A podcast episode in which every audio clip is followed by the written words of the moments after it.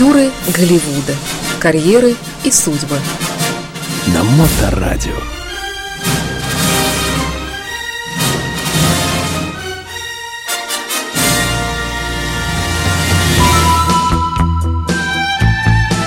В эфирной студии Илья Либман. э, И актеры Голливуда, прозвучавшая отбивка, говорит нам о том, что как раз вот этот раздел передачи у нас э, начинается. Прошу вас, Илья. А, хотя предварительно я планировал говорить об актерах Голливуда и осмотрел на свой список и, считал считалочки, кто же будет следующим. Что-то у меня ничего хорошего не высчитывалось. И тут а, увидел по интернету, что вышел новый фильм под названием «Воин».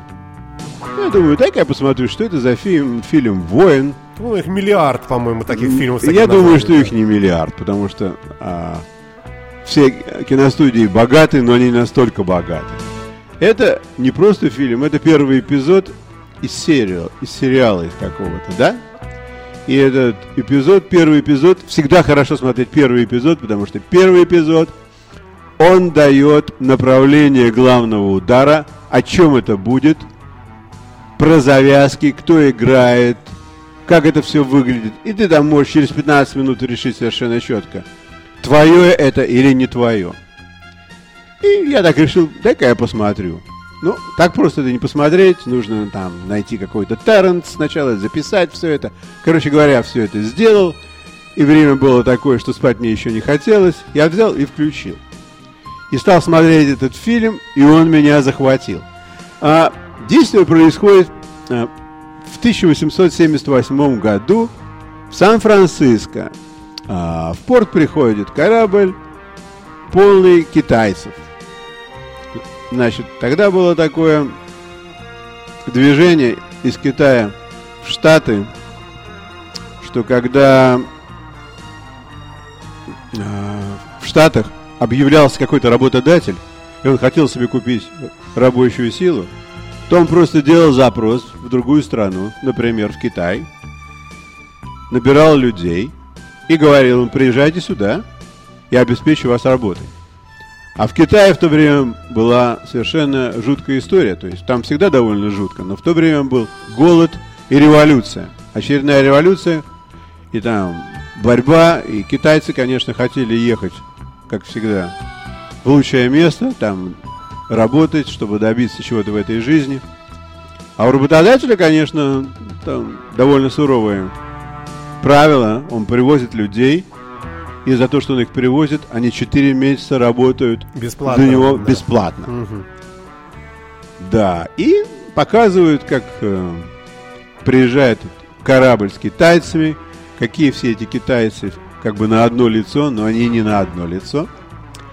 И э, белые таможенники смотрят на них и говорят друг с другом, интересно, эти люди хоть когда-нибудь моются. Ты посмотри, как от них пахнет. Интересно, они чувствуют, как от них пахнет. И один из таможенников спрашивает одного из китайцев. Ты чувствуешь, как от тебя воняет? А тот улыбается ему в ответ и кивает так головой. Да, чувствую. Yes. Но он не понимает ни слова, потому что он не, он не знает английского языка, он просто делает а, то, что там у него подсознательно ему говорит, что нужно показывать свою дружелюбность.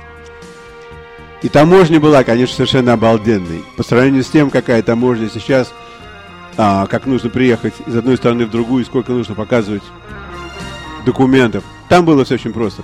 Ты показываешь документ, он вот так вот смотрит, проходи. Следующий, проходи. Золотые времена. Да, были золотые, я так подумал, вот какие золотые времена были, и никто не боялся ни шпионажа, ничего. Короче говоря, среди этой толпы был один молодой человек, который заступился за вонючего китайца. Когда у того выбили кружку с едой, чашку с едой, он сказал ему, не поднимай. По-китайски, разумеется, что, мол, это выше человеческого достоинства брать с земли и есть это. А тот говорит, я же голоден. Он говорит, не смей брать. И потом обращается к таможенникам по-английски, что, мол, вы что, ребята, обалдели?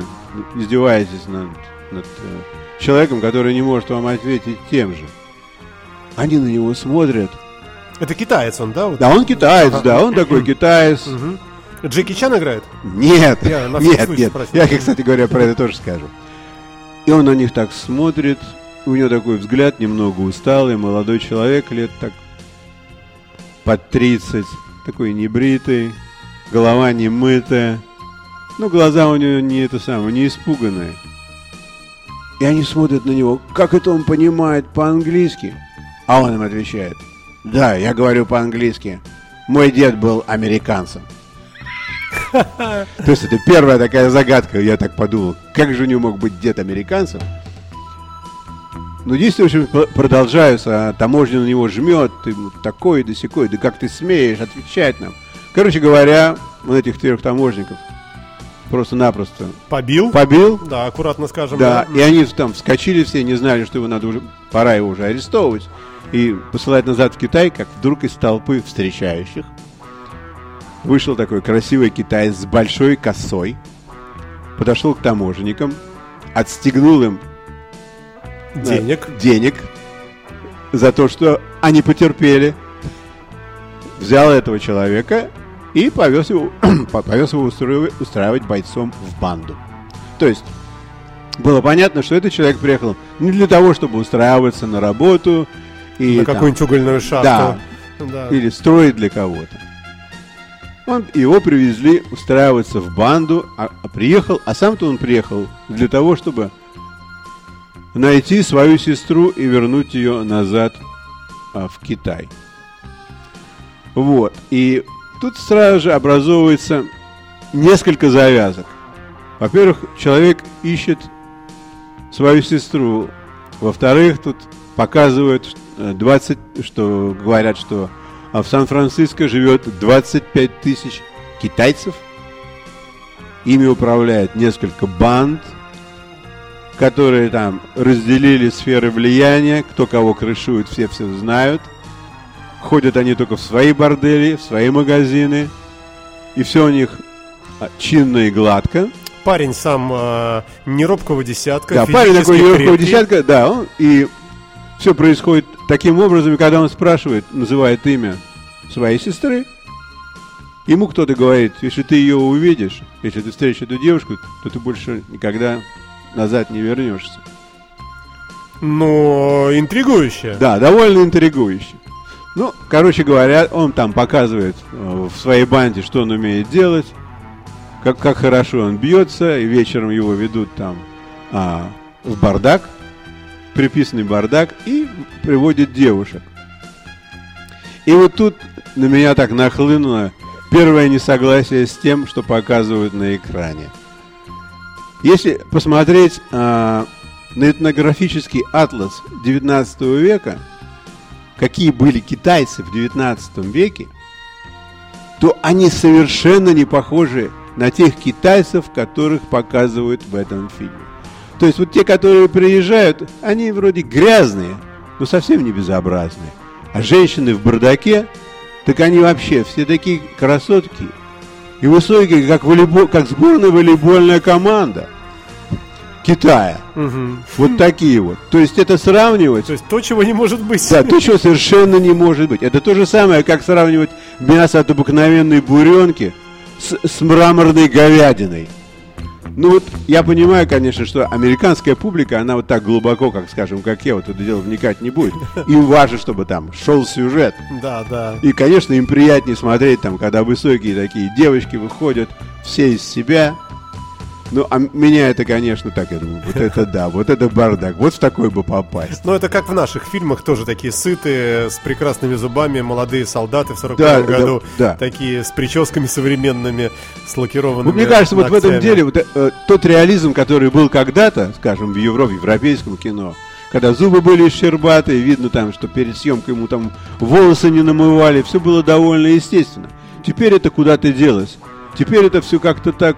Гламурное да, все, все такое, такое, залакированное. да, даже когда показывают, даже когда показывают бедных там или униженных, оскорбленных, они все равно выглядят не такими бедными, униженными, оскорбленными, потому что внешне они так, ничего из себя.